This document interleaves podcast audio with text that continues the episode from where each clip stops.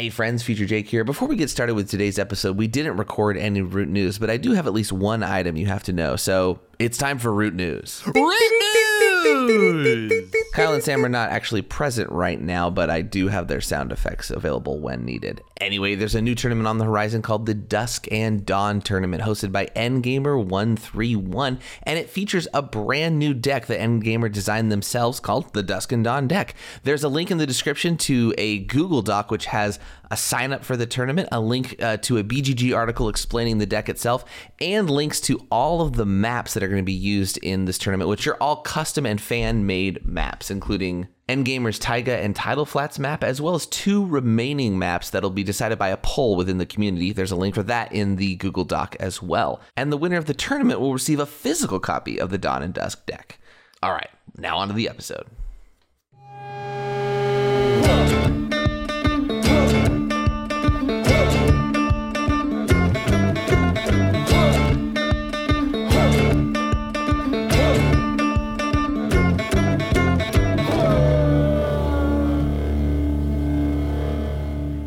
Josh Yearsley, you're Hey! here. Josh. Ah, so good to see all of you for the very first time. yeah. Thanks for being here. Josh, will you tell people who might not know, who might not like go to the Leder uh, games website and look at all of the personnel every other day, who exactly you are? Yeah, so my name's Joshua Yearsley. Um, I am the editor at Leder Games and uh, one of the game developers. Um, so principally, whenever you have a rules question or rules frustration or bit of rules rage, I'm the principal person that you should be angry at because I, yeah, be- be- because What if you I'm, just I'm the guy. love a rule so much? You're like, oh man, this rule's so good. Should we send you a letter of appreciation? Uh, you can CC me on the letter. You know that's that- that's a collaboration between me and the and the designer. But yeah, you know the love, the hate. I mean, try to make the hate nice. But uh, yeah, anything rules Uh, yeah. related. and you've worked on Root, obviously, but you've also been in the development cycle of all Leder games ahead of that, or I mean, beyond that, I assume, like Oath and Arcs and such. I have been I have been involved in every Leder Games game except tech. I don't even know if the company was technically founded at this point. Um, but Patrick Leder made a game called Trick or Treat many many years ago, and I think technically it was Leder Game, but I'm not actually sure. Sam and Kyle are both nodding like it's the first mixtape they ever got of a band that hadn't released an album yet. Yeah, right? I, I, I, so this was pre Kyle. So Trick Trick or Treat was, uh, it was Pa- Patrick Leder. Uh, he, uh, he designed it, but this was before Kyle came on board. So if Leder Games is defined by the Pa- Patrick Leder, Kyle Ferrin. Uh, team as like the seed, then that would be pre. You're answering this Yeah. like a rules editor right Uh-huh, now. you yeah. know that? well, well, how would you define Leder games? yeah, exactly. There's so many. Yeah, let me count the ways. Let me count all the ways that you can define this company. Um, yeah, because the the company, yeah, the company has grown over time, and uh, it's interesting because I feel like now, for over the past, like basically around the start of the pandemic, the company has stayed f- like fairly stable in terms of its people. There, there have been some that, that have that have left and some that have joined, but like the company has gone basically went from like two people to thirteen people in like two years and change. That's crazy cool. That's so impressive. Yeah, I mean, Vast, um, Vast was enough of a hit. This just really weird, you know, kind of janky, and I can say that because I worked on the, those rules too, uh, and uh, you know, kind of janky, just out of this world experimental game. You know, enough people loved it that it it got the it got the company rolling. So Yeah, absolutely. So were you there when Root kind of like took off?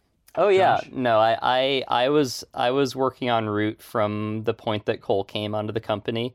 Um, you know, I was super super excited because um, I had played Pax Pamir First Edition, Um, and I was just like, what is this game? Like, this is just out of this world. Um, and I had such respect for Cole, and so when I heard that he was coming on, I just about like lost my mind. I was like, "This is like it's like the the best the best day of my life right now. It's like my basically my like designer obsession right now, and it's been wonderful working with him ever since. And so yeah, I was I was there through, um, you know, basically since since Cole came on, I was there working with him on Root.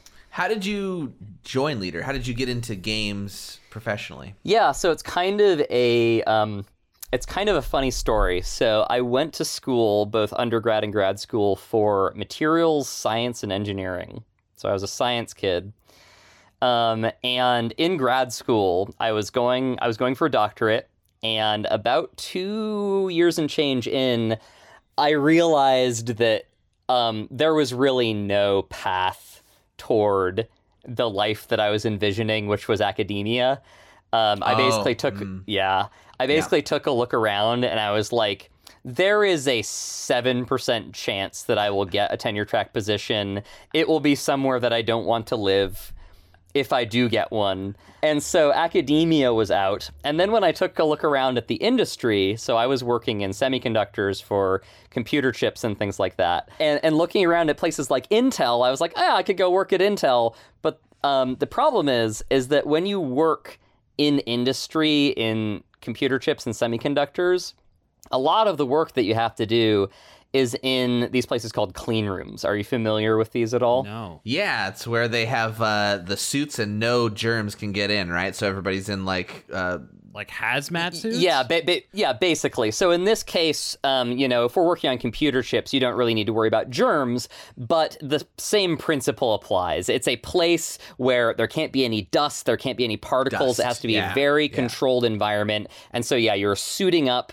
Um, you get this huge, this this full head to toe suit on, goggles. I had a, I had and have a beard, so a beard net on and everything. There are no windows. All of the lights are yellow filtered, so everyone looks like a zombie.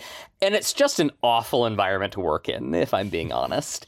And I had been in that environment for half of my day for many years at that point, and I was just like, I don't want to do that. yeah. Um, and so when I went to my graduate advisor, you know, I told I told her like, yeah, I don't think that I want to continue on with the doctorate. I think I'm going to stop with the master's.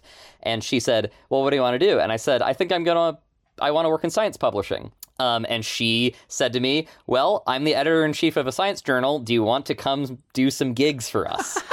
and I was like, yes, I would like to do that. That sounds Nice. amazing. And so over time, basically over the course of the next year or two, um, you know, I was doing science editing, and this was kind of this was around 2013, and so this was kind of when Kickstarter was really like starting to take off in tabletop games, and I basically just like. kind of embarrassed to say this. I basically just started cold calling people. I basically said like, that's "Hey," not embarrassing. like- that's that's yeah. enlightening. I think a lot of people need to do that more. That's really great, honestly, that you're admitting this. yeah, so so I was like, I bet that people need editing help on their rulebooks, and so I just started asking people. I was like, Do you need help? Do you need help? Do you need help? And funnily enough, um, the very first games project that I worked on, uh, it was on this role playing game called Nova Praxis, and it was a hard sci-fi role playing game. And when I told the guy making it, um, when I told him like my background, I was like, yeah, background in sciences, like I have the science editing experience. He was super psyched that I had science background because he was making a hard sci-fi role-playing game and he was like, "Oh, you can like fact check me." And I'm like, "Yeah, like a bit." I mean, as far as I can. as far as I can. Um, and so, you know, funnily enough, my first games, you know, rules editing gig was kind of a lot on the back of my science background. There you go. Um, and so I free I freelanced for for many years. Um, and about like four years into freelancing, um, I went to this uh, game playtesting convention called Metatopia. It's this um, this fairly small um, playtesting convention in New Jersey that's run every year, and I um, I played a game uh, in development by Jeff Tidball. um, who was uh, a a uh, big big guy designer at uh, Fantasy Flight Games, uh, and now um, uh, Atlas and many other places. Um, fairly prolific designer. Um, I played one of his games, um, and we you know exchanged business cards and everything like that. Um, and basically, he went on my website, uh, and I had written a blog post there where I had basically broken down the rulebook for Chaos in the Old World, just an, an amazing, amazing asymmetric um, strategy game um, that I love. It's one of my favorites of all time. Um, and I had basically done like a loving critique, like you know, here here are the places where I think that this rulebook could be improved. Here are the reasons why I think it could be improved. Um, and Jeff ended up going and reading that blog post and he emailed me and he said, "Hey, you should know that I like wrote that rulebook and I agree with your critique." and so I have this friend Patrick Leder who needs a rules editor, so I'm going to forward you to him because he needs a rules editor. So that's the story. This is so great. This is this is what people need to hear because honestly, like we have we have a fair amount of content creators who listen to this podcast, and I, I like I think just them making their thing, doing what they love, and showing it to people can get them places. And you've proven that that happens. I'm the, kind of the same way. I just was interested in games, and I was PAing on a set, and I started offering to write. I just cold called the person who was producing, and that's how I started getting into the business as well. That's that's amazing. That's great. That's so cool. And so then you joined Leder right around when Root was starting. So uh, Jeff Jeff referred me to Patrick because Patrick was very close to the end of finishing Vast, and Patrick needed a rules editor, and so I edited the rules for Vast in uh two and a half weeks something like that like it, it was it was a it was a breakneck it was a breakneck process basically it was like they were right at the end of that project they needed the rules to be improved and i was basically like the pinch hitter coming in right at the end And for those of you that don't know Vast, it's an asymmetric dungeon crawl kind of thing, right? Like One of the most asymmetric games. Yeah.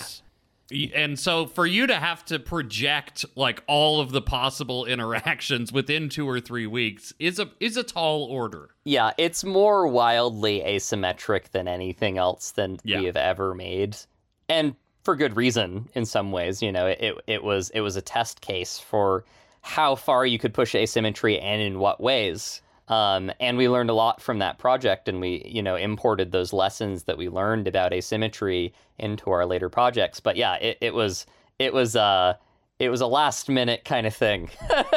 So Amazing. um and and so i worked on vast um and then you know root came along and i came onto the came onto the project when um when we started with that. Um and it wasn't until oath that i actually went full time with Leder so basically uh, I had worked, you know, as a contract editor. Um, and some of that work did involve, you know, th- the more you get involved in editing rules, um, and the longer you spend on a given project, the closer that tends to cut toward development work. And so, like, some of that was certainly cutting toward development work, but I did not become a full time employee until August 2020. wow. Um, uh, basically, when Oath was conceptualized, Cole talked with me and he said, you know, we're going to be doing this gigantic project. You know, it's going to be nuts, like bigger than Roots. Um, you know, uh, Which is a crazy thing would- to hear, given what happened with like, Right, e- instant exactly, expansion exactly. upon its creation. Yeah, exactly. you know, it's going to be bigger than Roots. Yeah. Um, And so, like, we are going to be using a lot of your time. And so, we would like to basically put you on full time contract. So, you'll still be, you know, you're, you're still running your business, you're still doing freelance, but like, we will basically say from, you know, it was probably something like August 2019 through February 2020. We will take all of your time. we will give you as much we, we will give you 40 hours and then you know whatever whatever it takes um and uh, so i accepted that contract uh and then like february came around and it was like yeah we probably need to like we're gonna spend some more time with this game do you want to Yeah. extend the contract and i was like yeah this is amazing Great. working on it because like at that like in that project like I was de- like basically when I came onto that project, it was definitely that was the you're a developer now. Like you are you are mm-hmm. coming in at, at, an early point in the project where you know you're still leading the rules, but you were definitely doing development work. And so by the time we got around to February, it was like, yeah, do you want to extend? I said yes. And then a very funny thing happened in March 2020. Um, yeah. yeah. And so basically, when when we you know finally figured out like, okay, what ways up? How do we continue developing this game in this environment? Um, just what do we do basically? Like, how do we continue this project in this environment? Once we got all of that figured out, we started talking, and it became clear that they wanted me to come on full time, and I was more than happy in August 2020 to have my my the the the, cl- the client that both would have enough work for me to do to have a full-time role and that I would just adore working with to have that team say, "Do you want to go full time?" Yeah, like five months into the pandemic was just like, Absolutely. Like yes, yeah. that's Especially a dream. that point when it's like the the dire straits of the right. five months in, right? Exactly, exactly. Well, and for those who might not know about what development means in terms of like game design, is like the development is the actual creation of the rules and the actual like staking of the flags in terms of like what happens in the game whereas you before you were kind of editing and helping fix and smooth the edges around what they'd already created now you're actually having a hand in the creation of the game yeah, and I should be clear. So there's there, as I mentioned before, there's a very it's a very fuzzy line. Sure. Um, you know and know, every company I, works differently too. And every and every company works differently. When I when I freelanced, the vast majority of my freelance work in rules writing and editing was a publisher had finished the game. Um, they had a two to four week time period where I would get the rulebook and they would say, edit the rulebook. Um, so there was no, there was no, and, and sometimes I fix and, it, Josh. Yeah, fix, fix it. it. basically. Yeah, and and a, and a decent amount of the time there, I wouldn't even be able to talk with the designer. like That's I, insane. I would, That's insane yeah. because most of your edits are actually questions for the designer, which is like, did you mean for this to be this way, or what do you mean by this statement? Right. Right. Exactly. Because you don't you don't fix the problems. You need to understand the problems. Exactly. Exactly. And so and so, a lot of my freelance work was what I what I term assembly line rules editing. Sure, sure. Um, you know, it's very, you know, it's very staged. Like a, a, a, the way that a lot of publishers work is that they buy designs from designers who have gotten the design to a certain level of completion, and then the publisher finishes the job with some degree of designer involvement or not. Um, and so my role was to fix it. Um, and so it very much it very much was not a development role. It was a fixer. It was just a plain, plain old. You are right at the end of the process, and you were trying to fix this thing. Um, now, whereas, if you're at, if you're that far into the process, Josh, can you say like, can we reword any of these components, or are you just working on the rule book? Yeah, no, certainly. Like any, you know, anything that would be listed out in the rule book you know, I could, I could. It's not always the case. I could have say over. You know, there w- there are certain projects with like larger publishers that have big marketing teams. For example, that might have some very specific ideas about what something needs to be named. But like by and large, yeah, you know, I, I could say, you know, it doesn't really make sense that like this is called like blah blah blah. It should really be renamed. Um, but yeah, mm-hmm. broadly, anything that had to do with text in the rules or aids you know, um, throughout the vast majority of projects that I worked on in my freelance days, you know, they would still give me a good amount of leeway there, but it definitely was not a deeply collaborative process, and it certainly wasn't a development process. So when I say a development process, some things that I, you know, when I think of development on the rules side, um, you know, I think of things like, okay, not just thinking about the rule book, but also thinking about so in Root, for example, thinking about player board layouts. So one big thing that I did in Root that was not something that I would do in most other freelance work that I was doing for other publishers is that, you know, I would first of all, I would actually sit down and do playtests. Like that was not Yeah. something that was possible with many of these other publishers because the time frames were so tight.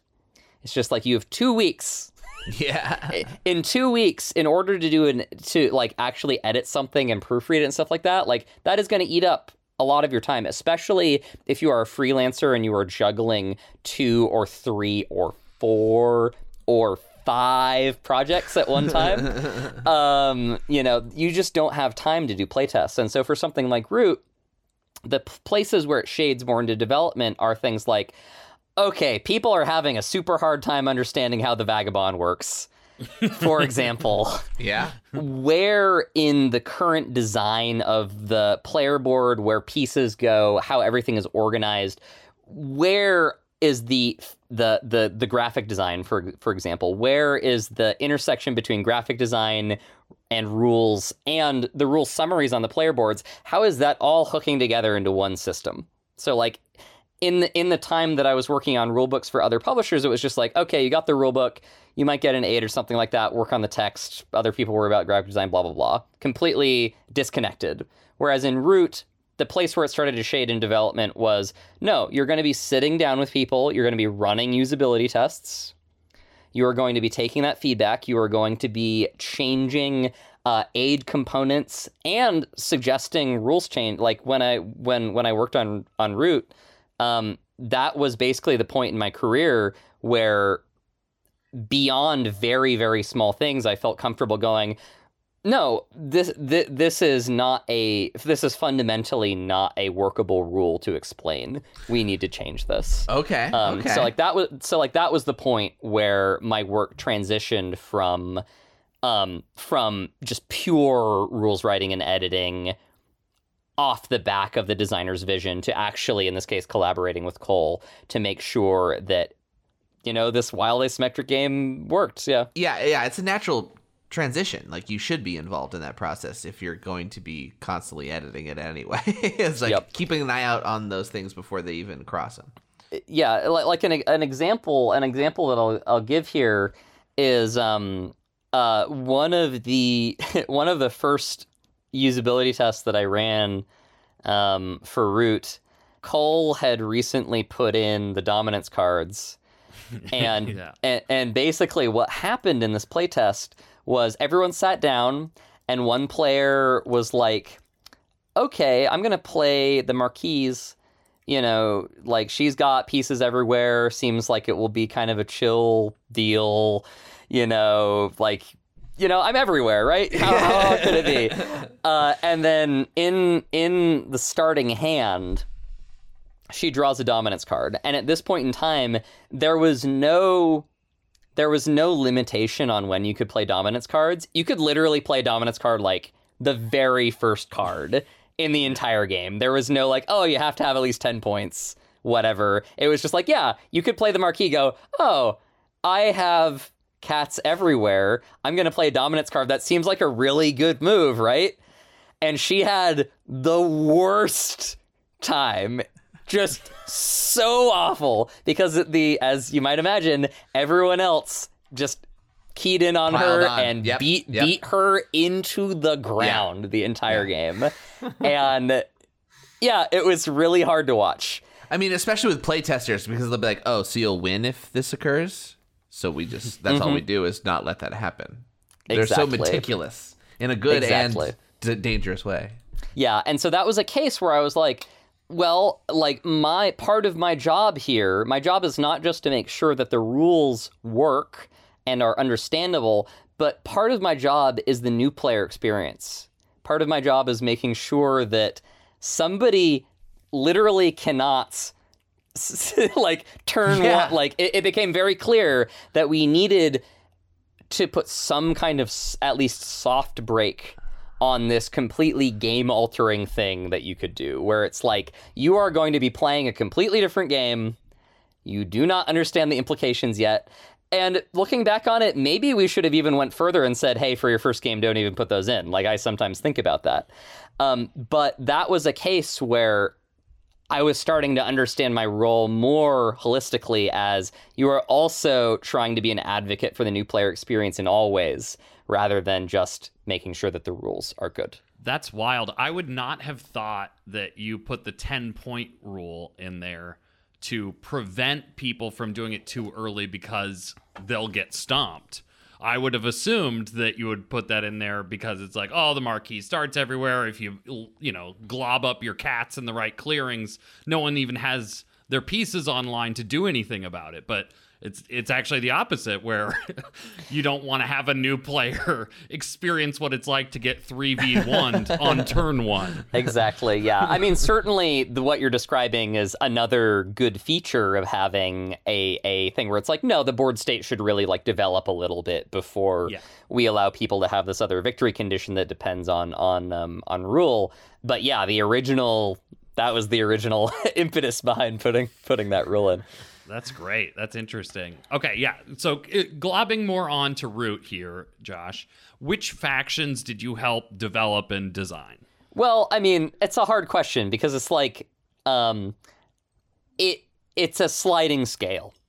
Um the It core, seems like it's a band over there. Like everyone's, you know, contributing to the song and yeah. It really is. It really is. You know, the way that we run projects is, at Leder is very much a okay, who has the skill sets slash who wants to develop their skill sets um, sort of mentality. Um, so, you know, like the core factions, you know, I was. You know, I was involved in developing that game from the point that it became a studio project until finish. The degree of um, deep design work. Like I, I, I wasn't like conce- you know completely reconceptualizing any of these factions. I wasn't doing huge recuts of any of these factions, but I was very much.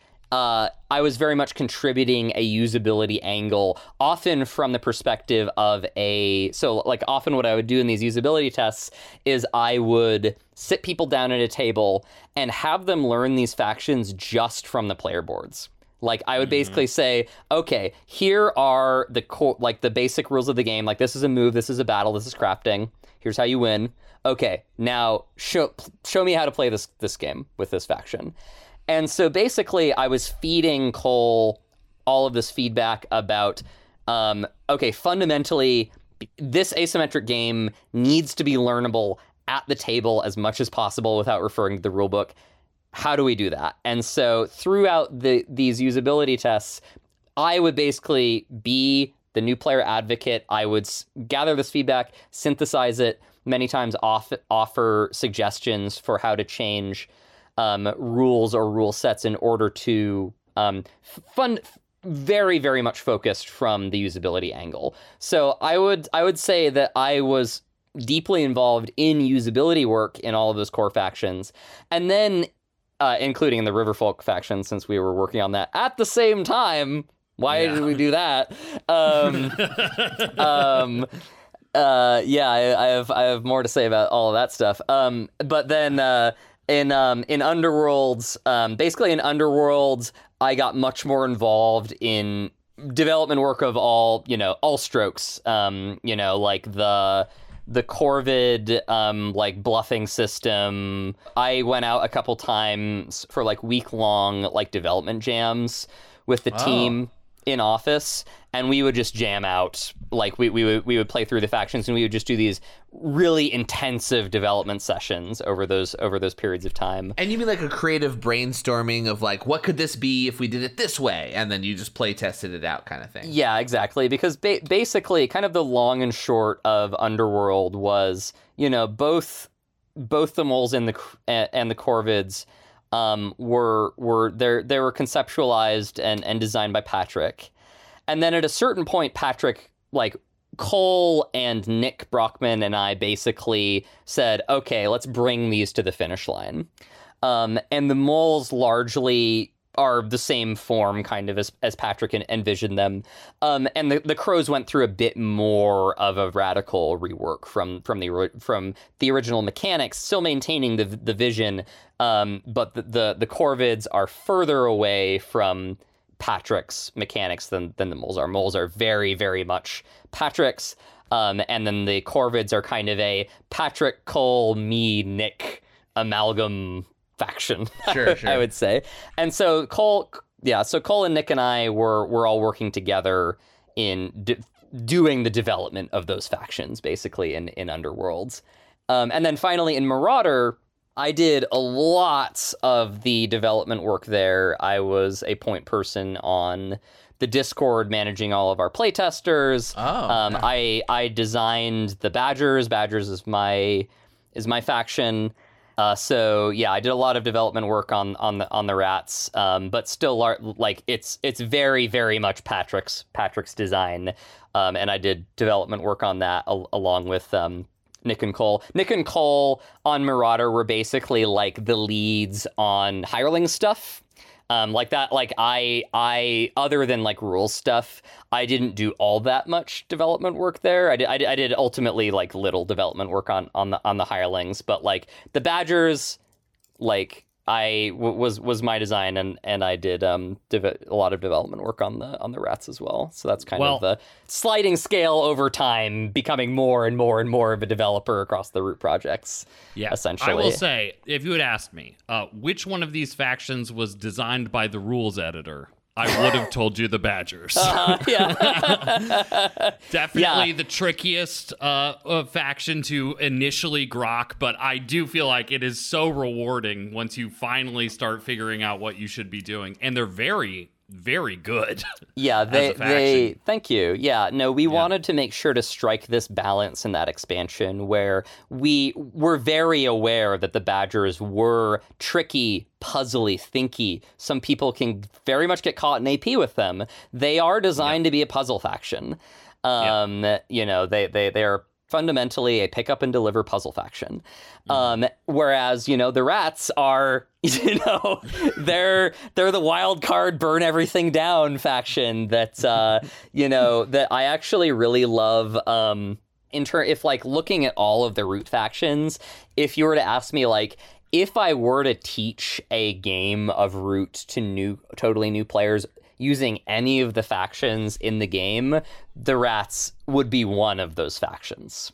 Um, because they're so they're so evocative. They're just like anybody can hook on to like, yeah, I'm just these bloodthirsty rats with torches just trying to burn everything down. They're very, you know, you can hook you can hook into the theme just like immediately. It just immediately makes sense. So yeah, we were we were very aware that we wanted to counterbalance the um the the the, the thinkiness and the the heaviness of the badgers with um the the the greater accessibility uh straight straightforward theming and just fun just pure fun of the rats basically yeah, absolutely. Love that.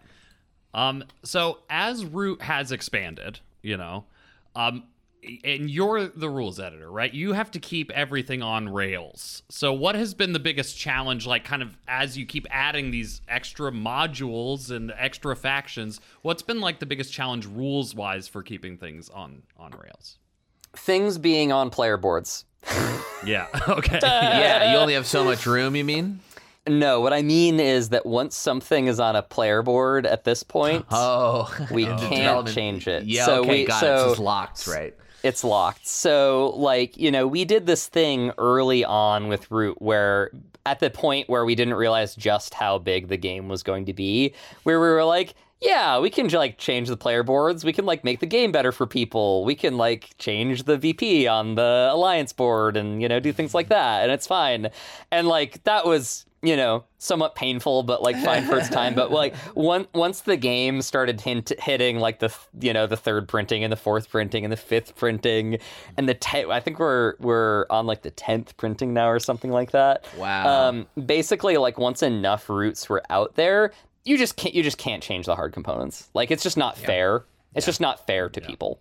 And we had come into developing this game very much like Cole Cole has like a wargaming background and I play a lot of war games and like in in like heavy war games like GMT games and things like that it's like a reasonably accepted thing that like if a designer wants to like make some updates to the system that are like fairly impactful like yeah the, they they just do like that a sometimes. codex comes out or some errata that's organized in some way, and everybody Right. gets on the forum and figures it out. Right. So like, you know, we very much had that mindset at the beginning of Root of just like, yeah, just change playboards. And our ops team event like basically after we did that, our ops team had to be like, no. Sorry, you you cannot do that. And like that's fine. Like I I also at this point I'm like it I I agree that it is Yeah, you fair. realize they're right, even though you Right, want yes. them to not stop Yes. you. You get it, right? Is that it's, Exactly. it's just such a logistical hurdle and a big ask to change, tell all the fans to change what they have, right? Exactly, exactly. And so like when the fan base was not gigantic, it was like, okay, well we are we are um we have a probably like hardcore fan base. It's like the, the thing is is that like in wargaming you have this like hardcore fan base. And so like the mindset was, okay, you know, we have people out there, some of them are going to really love the game. Some of them, like the, the people who are going to be playing this game over and over again, are probably going to be fine with making some of these changes. It's better for the game. But once it became clear that this was going to be an evergreen game that was going to have a huge audience, it was just like, no, it's not fair. Um, so, um, so basically, um, having things printed on player boards means that even in cases where you don't actually want to change the way that the game works in the end, um, but you want to change the framework for how rules are written and how thing how how different rules hook into different systems. So the example that I'll give here is the otters. And so like the otter mercenaries when we release them, they, they have a very specific way that the rules are worded so that it it it works in the in the game like like in terms of how um, pieces contribute toward rule in terms of like when you can act with them in terms of like how that is talked about in the rules and part of those rules are actually printed on the player board and so if you go back in and you say well no now that we're putting in hirelings and we want to revamp the entire framework for how we assess um, pieces that are not your faction pieces. Like reworking that framework so that we have a clean way of saying, well, when we say this, we mean that you get to have these privileges with these pieces. Because for the otters specifically, there are probably some other places too, but the otters are the ones that come to mind. Because the otter mercenaries had certain rules written on the player board, I cannot go back into the rules Right. documents and change those rules. The board is the So- stopping process a little bit, just because that's the, permanent. Exactly. That is yes, that is the hard component. And so I'm I am unable unless I want to make an absolute nightmare for myself in saying yeah, forget about those words on the player board now. Go d- doing the thing that we're we're we don't want to do anymore, which is which is saying, yeah, there's an upgrade kit, blah blah blah. Go print out some stickers, you know, that that sort of thing. Um, I still got my stickered boards, Josh. Me too. Yeah. I think they yeah. look great. good um but yeah but because like you know that's not what we're we're all about anymore um because we have a lot more people to be accountable to essentially um to to try not to confuse them out of their gourds um you know uh yeah the hard components become a limiting factor and so because root this may sound really wild but we never thought that Root was going to get another expansion beyond Riverfolk. Really? Yeah, we we thought that Riverfolk was going to be it. And so when I wrote the rules, I wrote the rules assuming that that was going to be it. And so um, for something like Arcs now, where we are assuming there are going to be more expansions, I can pre-build in all of the hooks that I need in order to support future features. But but that was not true for Root. We thought that Riverfolk was going to be the last one, and I was like, great, cool. That's all I have to worry about. And you know, over time, it's like, nope, you have to go back in, and you basically the process is somewhat akin to trying to rebuild a foundation um like by like pulling out certain bricks and hoping it doesn't like fall over and then like sticking in a brick like while while it's like leaning on its side basically Yeah. um so yeah it that the the the limitation the combined limitation of there are hard components that in some cases have framework level rules on them that you can't change combined with the fact that we had never actually planned for root to have more expansions beyond riverfolk that se- has severely restricted my ability to actually write the rules that i wish i could write but Sure. i physically cannot And I'm sure it's a balancing So- nightmare too, like of ju- which isn't necessarily your realm, but it's just like, oh, we we did these six factions. Now there's going to be four more.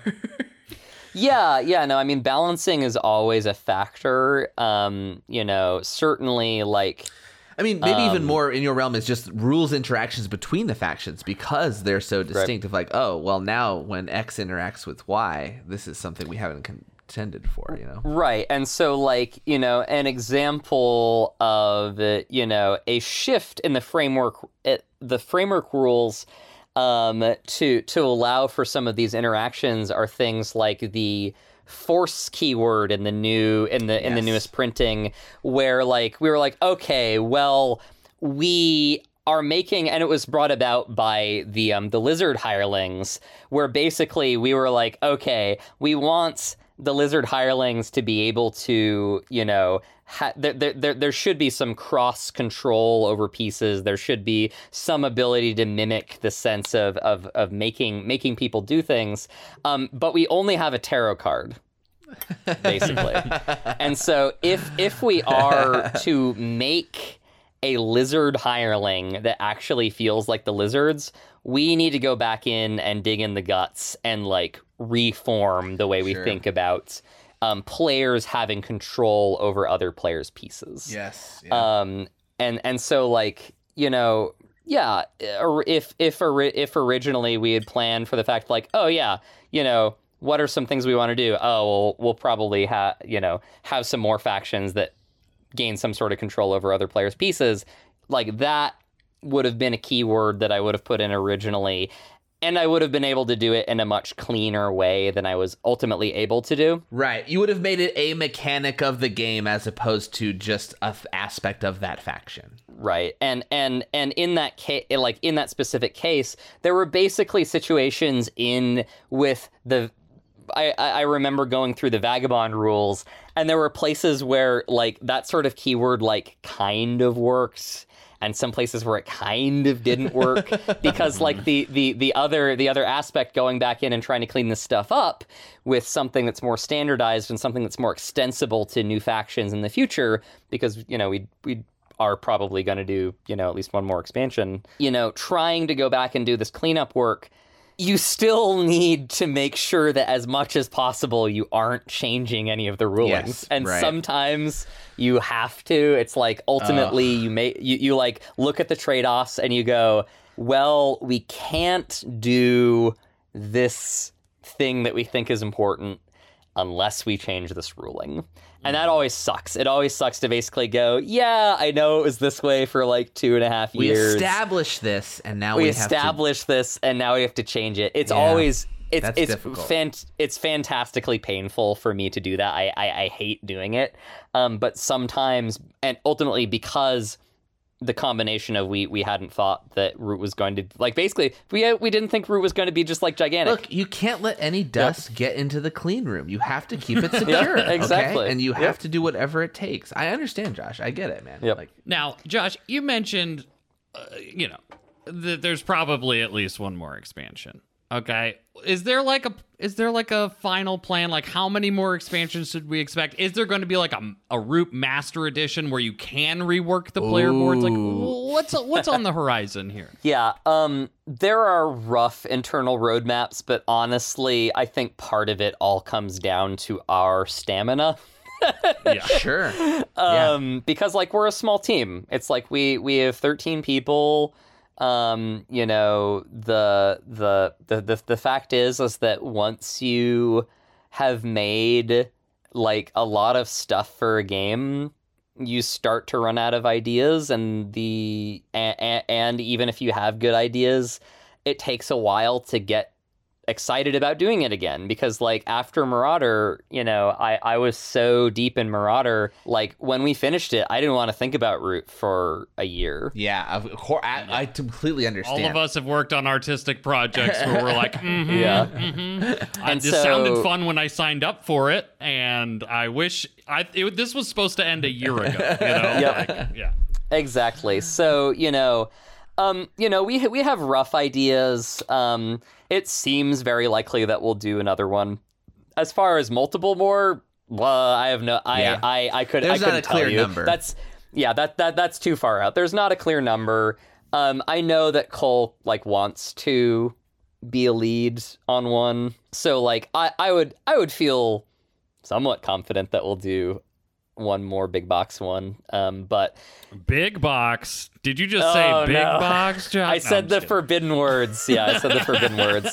Um, yeah, and as far as like definitive editions go, I don't know. It's just it's one of those things where like God, I like hope that we can because like I feel like you know we've we've learned so much as a company over all of the years, and it would be great to go back and do like the Oh, you know Yeah. The, the the the the absolute like yeah what is our like dream versions of all of these factions um, you know I, I certainly have um, you know I certainly have a few rules in mind that I would change with factions that I worked on um, What's an example? Yeah, you know of what? Let's just go into it. Let's. We were gonna ask this Yeah. later, but let's do it now. Like, let's let's go through them. Absolutely. Um, yeah, I mean, like, uh, one was um, so, you know, in talking about um, RootCon coming up this Yes. this year, you know, the the, the you know, you, Oh, you yes. posed this quest this question to me Yes, I of did. like what are, are there any are there any rules that you you know any any any rules changes that you would put in for this tournament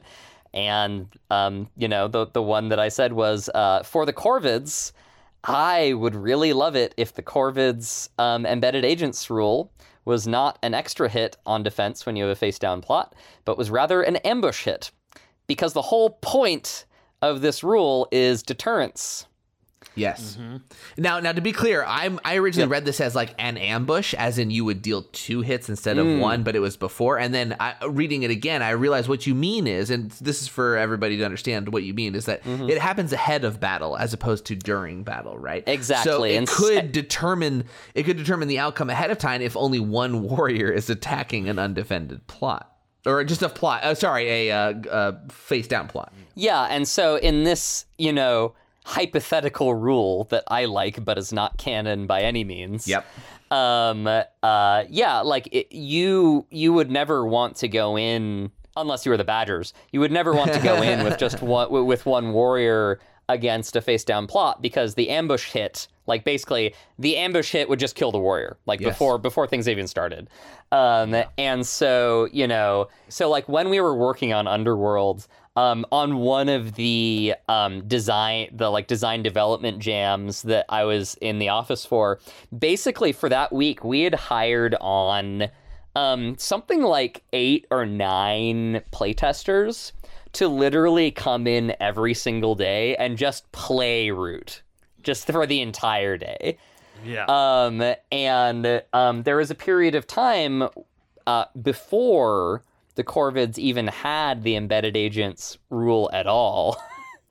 and let me tell you, they were getting stomped on extremely hard Yeah, yeah. with extreme prejudice. Um, and so, you know, the embedded agents rule was a step in the right direction, but I don't think that it goes quite far enough for Sure. what because ultimately ultimately the Corvids want to play this game where they're daring people to do things to them. They're daring people either to make guesses or to suffer from going after Yeah. a plot that really isn't all that important for their overall strategy and will attrition away their their warriors harder than um than than, than Well, you, other sh- you should want to also incentivize exposure over just straight battling a little bit because you want to have to play the conspiracy game a little bit, right? Exactly, exactly. And so, like, that sort of rule uh, creates a kind of deterrence that focuses the faction closer to its core, basically. Like, if for, for me at least, like, I'm biased because of how attached I am to the way that it, to exposure, because I, I, I ideated a lot, a lot of that part, but like, uh, like, that's where I want a lot of the action to be. I, Yes, I want it yeah. to be the mind games. I want it Yeah. to be no, like it's going to be an uphill battle. Everybody's To- battling, yeah, everybody's battling tokens out anyway. You want this to be the mechanic of it, is you have to kind of play the game, right? Exactly. You have to play the game, and the Corvids game is a guessing game, fundamentally. Um, or, or at least you know, in in I, I I see less exposure than I want, basically, and so. What what what is the most direct and thematic route toward tweaking that design in an extremely low overhead way toward that core?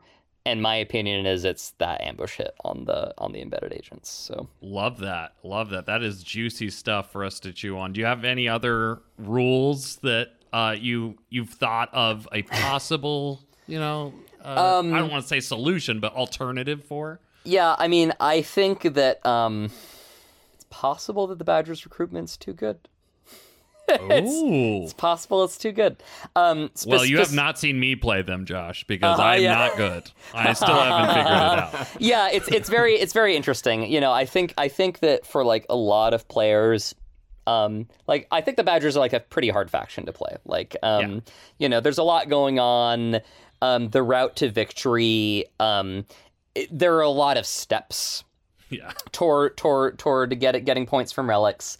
Um, but the fact that you can just slam ten warriors down if you feel like it, um, there might there might need to like in in my ideal world if I had like another you know month to to to develop them a, a little bit more. My impression is I, I might stick some sort of like something like maybe a, a once per suit per turn um, cap on it or something like that, just to diversify what you need to do in order to put down those like gigantic, gigantic badger stacks. But it's not something that I'm worried about, especially they're No. they're they're they're not like a th- th- they're not a it's not a degenerate strategy as far as I can tell to like hold on to a lot of cards and then like slam. Like you need to be like it takes a long time to like get points from relics so like you need to be working on that problem. And so it's not something that i'm like worried about in any kind of sense. It's more of a hunch that there might need to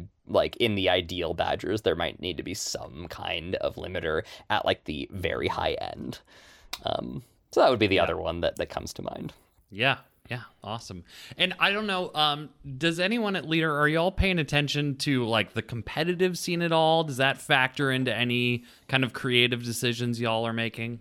Um, well, so like right now, you know, we're not really working on root. Um, so, Right, um, so like cer- certainly, I, I, for example, like Gar- Garrick and I talk, um, Garrick, um, Garrick Yeah. samples, Oh, yes. um, and I talk, course. Friend of the um, yeah, I mean, I, I, I figured, I figured you knew, you knew. Every so often, Garrick will like send me the list of like, all right, here's all the things we need rulings on, basically. It is at minimum a list. yep, yep. um, and and along along with that, Garrick, Garrick will sometimes talk with me about like you know like the the the um non rules is written like tournament rules that they're thinking about and things like that. And um, you know s- certainly like we like to hear about degenerate strategies and problems. It's like in the most recent printing, we changed the way that like vagabond coalition chaining worked Yeah. basically because it was just getting stupid essentially is like the short way to put it Yeah. um so yeah no there are certainly some things where the competitive scene it's like you know fu- fundamentally for like a lot of the root audience something like a vagabond coalition chain can form the basis of just kind of a hilarious at the table story of like oh i remember that time which is fun or like Yes, remember that yes. time that From crazy thing happened board game perspective of just having a great time, absolutely Right. right. And then when it puts in the competitive context, Exactly. So you have you have these different contexts, um, and it's always important to keep a pulse on on how different you know different people are interacting with the game. And in a situation like that, it was not that hard of a decision just to go, yeah. I mean, the number of times that like a casual game is going to like stumble into something like that. Right? Right. You know what what's like the upside and what's the downside? And it's like, well, you know, we It's, might it's mostly upside because it's a viral moment Yeah. in their lives, in their board game career. You know, Y- yeah yeah um yeah and so like y- thinking thinking about a situation like that where it's like yeah like some people are going to stumble into that the table and it might be really fun cool but like there's also this other like just stupid degenerate thing that's happening um um you know that that was not a particularly difficult um call to make because it just wasn't coming up that much in casual play anyway sure. Yeah. so, you know, if it was something that was, you know, kind of jank, but like was generating a lot of fun across a lot of groups and it wasn't causing a lot of problems, then maybe we would have made a different decision. But yeah, that that was that was not a hard call. So I like I completely understand the whole like we're not working on roots, so we're not paying attention to right now, and especially when Mm-hmm. I especially as like you're working on a project for so long and then you finish it, you're like I do not want to think about that for f- six months for sure. But like, do you guys uh do you guys take a pulse on the metas that develop out of the competitive scene as well? Like what X team is overpowered, X faction is underpowered, etc., or more used? Well? So Again, are- certainly, cer- certainly, as we go into the development of a new expansion, we are assessing like how are these new factions going to fit into the meta? What is it going to push against? What um, sorts of combinations are going to be fun? Um, you know, is it going to um, is it going to make the cats' lives even harder? you know, for example, you know, things like that. Um, you know, so certainly, yeah, you know, we we we we we do we do pay attention to that when we're getting into the into the the ideation process for for big expansions. Definitely, it's just yeah, it's not something that we have time to do unless we're working on a product because um, you know beyond beyond the other games that we're working on you know we're also doing um localization support for Yeah, um partners in other languages um we are doing you know errata and clarifications just generally um how many you know, languages there- is root in? Ooh, great oh I it's okay. more than more than 10 i will say Okay, okay. Yeah, more than Wow, 10 That's great. um yeah Kyle, you had a question about Root Digital, yeah? Oh yeah, I mean, like as as part of your ongoing kind of support for uh, or like upkeep of Root, do you find that you interact with Direwolf Digital at all on the Root implementation? Because there's some rules, some like really small things that are pretty different from the app to the rules as written, and like, how do you feel about that? Yeah, so basically, um, yeah, when when we do when we make changes that change rulings, um, you know, we will talk with we will talk with Direwolf. But it's right that the digital game does have some rules that are on purpose different from Right. from the from the board game and those decisions were made basically just for playability purposes so that largely to prevent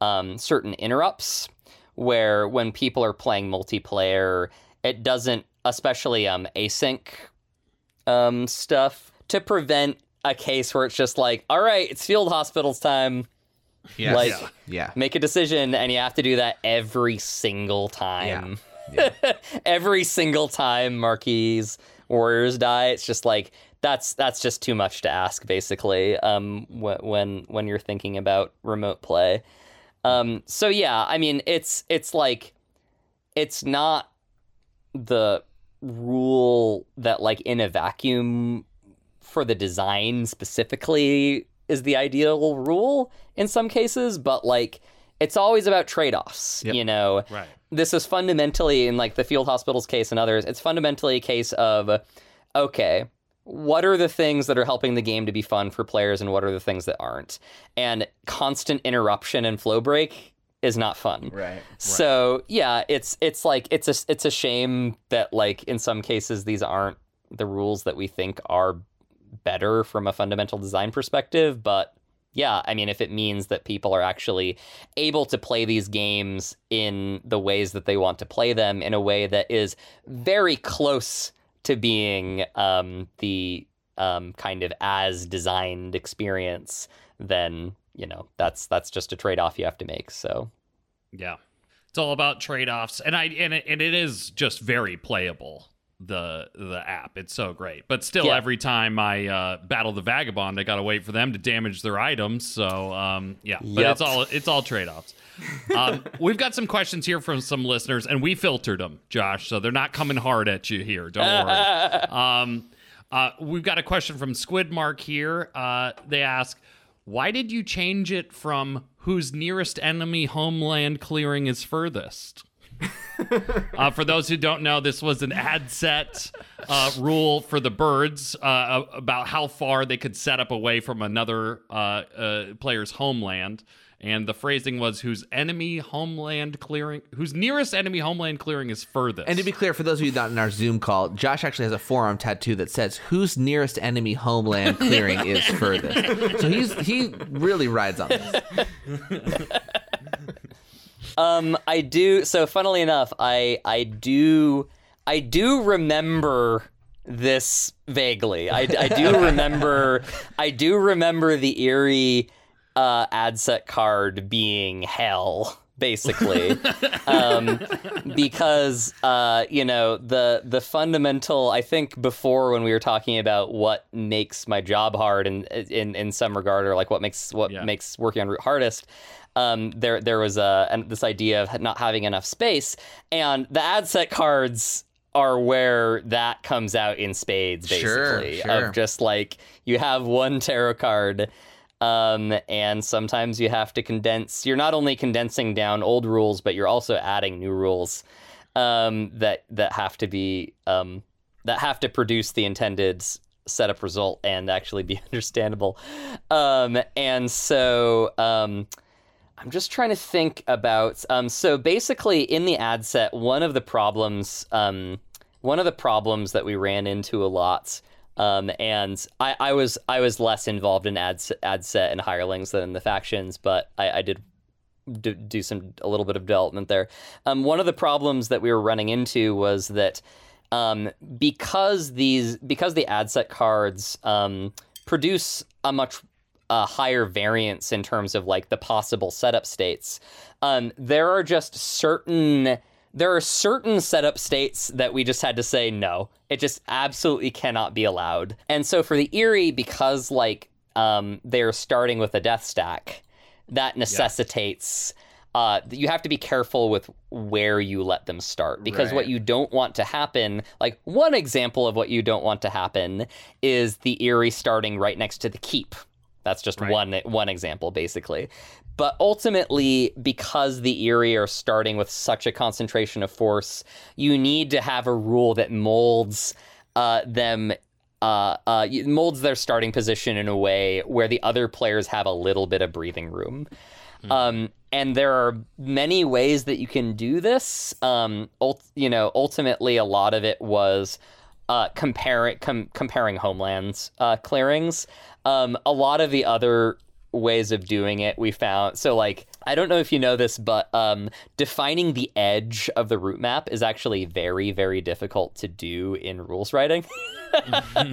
Um, so um, so we, we we tried we tried a lot of different ways of sort of molding different factions um, starting positions that looked at like you know corners and edges and homelands and all of these different things um, and uh, so for the Eyrie, you know, I don't remember all of the specific reasoning that went into our, our final decision there, but that's just kind of a um, a little look inside of of the complexities that we are working with with those ADSET cards. Yeah. Yeah, absolutely. I mean, the game, I mean, there's 10 totally asymmetric factions. I mean, the the juggling act you have to do is very difficult, and that's why it's kind of fun to find these like hyper specific uh, moments. Um, one of which we got stumped on the podcast here, Yeah. Josh. And it's and I can't remember. Well, we talked to Garrick, and I think that Garrick was a little on the fence about this too, which really says something. Um, but it all right. So if the Badgers are battling the Spring Uprising hireling, okay, they, they have to forfeit a card in order to battle them, right? Yes. Yep. Let's say they don't have a matching card, therefore they cannot battle. Can they still delve in that clearing because they must battle then may delve, right? Yeah. So um, this this is without me doing the thing that I would normally do, which is pore over the rules like a madman for about half an hour Yeah. before saying something. Yeah. Um, but but my my ruling in the situation would be that they cannot delve.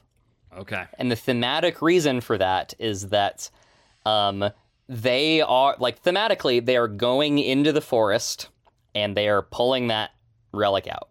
Like they they are going on a mission to do that. And if there's somebody there and they can't deal with them, like if they if you think about them like blocking the way essentially, like if they can't get around them, they can't go into the forest. And so, from from from a th- uh, that's my thematic I ruling. love Yeah. that you chose a thematic ruling on this. That's fantastic. Yeah, well, I mean, you always you you always like a rule is only as good as its justification within the game world. Sure, sure, Like you sure. could, y- yeah, you can you can make it you can make any rule you want. You know, the the language is language is infinite, right? You know, you can you can you can create any kind of arbitrary, opaque, you know, system of logic that you feel like. I actually, um, uh, this is this, yeah, this is kind of a tangent, but um. So uh, there's this cafe that I love to go to downtown, and there's a guy there. This guy named Charlie. He's this 80 year old um, former professor of philosophy and logic. And so like he loves talking with me about rules because like rules are logic, you know, it's it's a lo- it's a set of logic. Um and um what he tells me all the time uh, is that the reason that he loves logic is that you can make up whatever BS you want. you can there there is nothing there is nothing limiting and this is a professor of logic there is nothing limiting like you can as as long as you set the axioms for that logic and you say here's our starting point you can go anywhere you want using language and it's it's just um and that's its great strength and its great weakness is its flexibility so Awesome. Uh, a couple like fun personal questions that we want to know. Uh, Josh, what's your favorite root faction? my favorite root faction is the Eyrie. Yep. Ooh. I love the Eyrie. Uh, I love, um, you know, I like. I fell in love with the Eyrie like hard. PAX East. Um, this would have been twenty. I want to say twenty seventeen. Um, we were demoing the game for the first time at like a big big con. Um, and I was on demos, and I and at this time the team was smaller um, but we were still trying to run like a, a a really solid like we were still trying to have a really solid presence. And so we we hadn't really gotten our like good like working the con relaxing balance worked out yet. And so i was working like six hour seven hour eight hour shifts or whatever just demoing root over and over and over again. And i fell in love with the Eyrie because they are so easy to get people excited about they're just like like the punchline of turmoil and the government Yeah. collapsing. It's just so good that like it's it's it's almost impossible not to get excited when you see how excited other people are about the faction.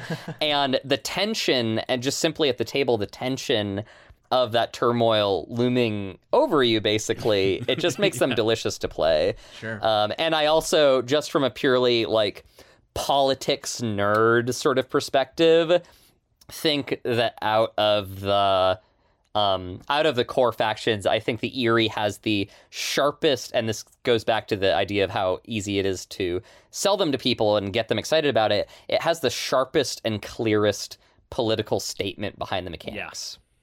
So I love them for so many reasons. See, I assumed it was because they must follow the rules or else they turmoil. and you're like, I must follow the rules. that too, that too, of course. Yeah. Uh, do you have a favorite root card? Probably going to be one in the Exiles and Partisans deck. Good answer. Um, yeah. Um, Cole I said favor of the mice. fa- Cole said that, yeah. Class classical. Yeah. No, I mean, I mean the um the, the the favor cards are like the prototypical like. Oh my god! Like the, ca- the the the the like casual tables and the people playing it for the first or the second or third Yeah. time just like gonna lose their minds and it's so cool. And then like as you play more and more of the game, it's like uh there's there's like kind of some problems with these cards a little bit. um, um, but like uh, so my favorite card is probably um, Coffin Makers. You're right.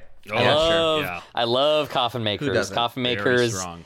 Yeah, very strong. The art is amazing. I love it so much. Um, and it very much plays into my like. So you know, I, I, I, I talked about how I, how I love the Corvids because they're they're forcing people to play this very specific game and saying you're gonna have to play my game now.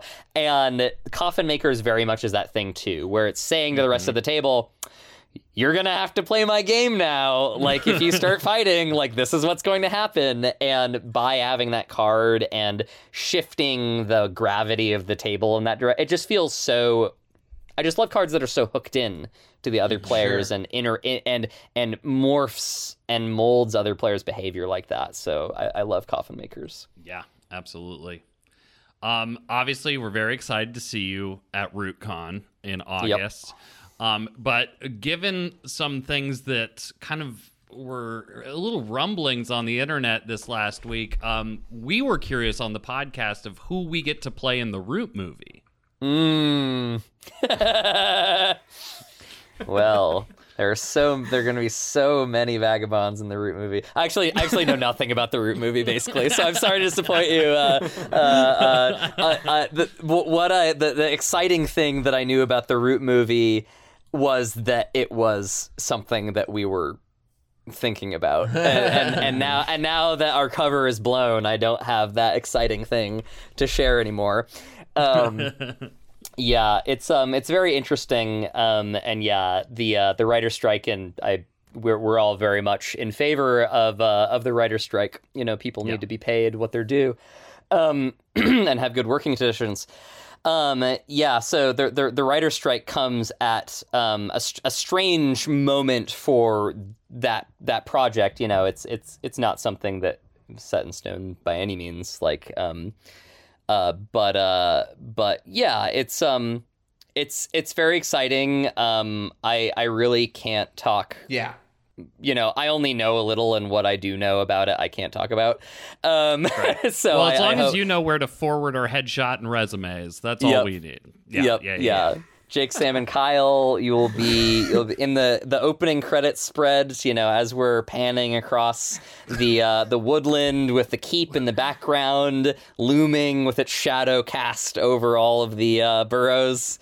We're gonna be the heavily like hooded bandits that the arbiter just d- decapitates. Yeah, yeah, in yeah, the yeah. first few minutes of So the down. film, just to establish how badass he is. Yep. All right. Uh, I think that's all I got before Rootpardy. Jake, Kyle, you all Um, have anything? I think there was one good question we missed, which is the Nebuchadnezzar's question, which is that Shouts to Nev. yeah, it's often said that one has to kill your darlings in game design. Is there a scrap design that was your favorite, and why didn't it work out?